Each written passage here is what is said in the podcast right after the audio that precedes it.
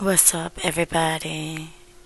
Welcome to my new series, Elevated Mind Thoughts. Here this week with Bishop, the blog. Okay, uh, Doc said it. I, I think it was Five Heartbeats when he said, in order to become a great writer, to be a great writer, you gotta you gotta have received great which equals out to hunger. You understand me? So people have demons. You know what I mean? You have to feed those demons. You got good demons, you got bad demons. But there is something about a person that they have to feed something in order to inspire themselves. You know what I'm saying? Like they say, the best love is self-love. Yeah, yeah, whatever. But there is no love like the way you love something. You can never love yourself as much as you love something.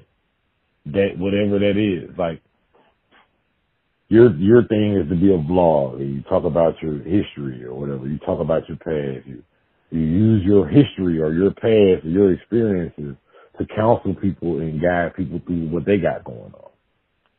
Because there's something about your past or something in your life that somebody else could relate to and give them inspiration to keep going. You know what I'm saying? Okay. Um, there's a caged dog, a dog, big, beautiful.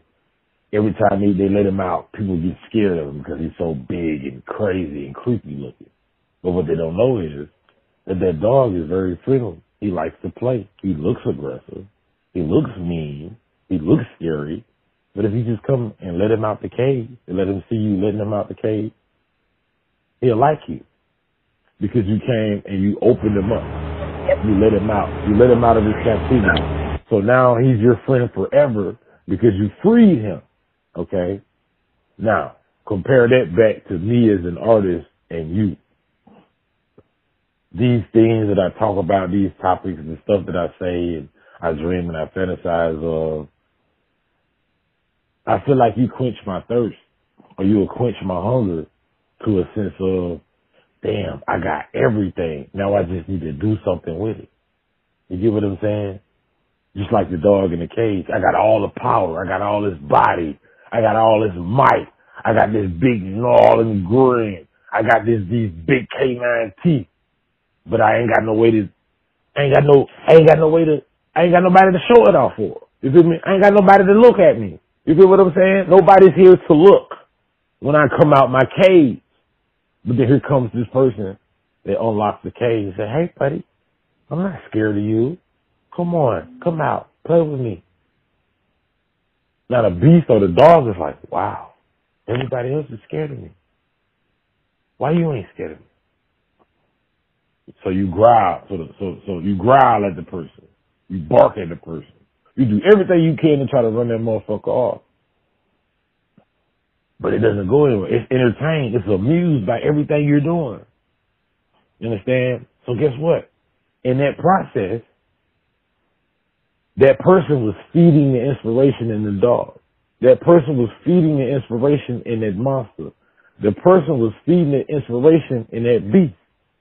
Because nobody else was around to see this. Nobody else could experience this. But because the experience was made, now there's something that the dog or the beast or that monster knows something new about itself. Oh, I can do this because this person came and inspired this.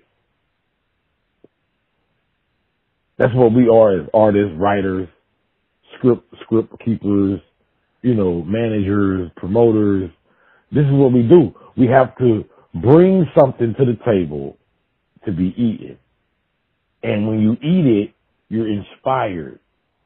Regardless if it makes you go outside and cut the grass. It makes you pick a beat. It makes you pick a car. It makes you go pick an outfit. Something that somebody does outside of yourself causes you to go another step. I don't give a fuck what nobody says. It could be just you going to the store and this old man giving you a compliment. Hey, I like how you wearing them pants, girl, knowing your ass ain't got no shape in the world. bitch, you're bad built. But can nobody tell you you bad built because this motherfucker just gave you a motherfucking compliment. You've been told all your life that you bad built. But this one motherfucker caught you off guard and say, damn, baby, you look good. Wish I could get some fried fish shake. I drank your bath water, girl. So now you're inspired to go put some makeup on. Now you're inspired to go do something different with your hair. Now you're inspired to go get your tail, the motherfucking toes done. Because somebody out of the ordinary, a complete fucking stranger made your day. Now you're inspired. Now you love yourself a little bit more because it was somebody out of the thousand to make you smile. That's inspiration. That's motivation. That's how the that that evilness got fed. I call it the evilness because in your mind, I'm ugly as fuck. I'm bad built. Bitch, I know I'm bad built. But it's just the fact of nobody knows you. This person didn't know you. And they say, man, that's why they say somebody closest to you is your biggest hater. Where you're the, the, the most strangest person is your biggest supporter. Nobody supports you like that online friend that you ever, that you never met. Imagine racking up on them online friends that you've never met in person. Imagine racking up on them and you're locked in a room. You're trapped in this place where nobody around you loves you. Nobody around you shows you affection. Nobody around you cares. Nobody around you are giving you positive notes. Nobody's calling and saying you're, you, I love you. Nobody's calling. Nobody's doing none of that shit. So you're angry. You're trapped in a room. You don't give a fuck about yourself. You want to kill yourself. Then boom, you get a text, you get a call, you get a notification. Somebody likes your picture. You got a thousand friends. One person likes that picture. Now that's your favorite picture because out of a thousand fucking people, only one person likes it.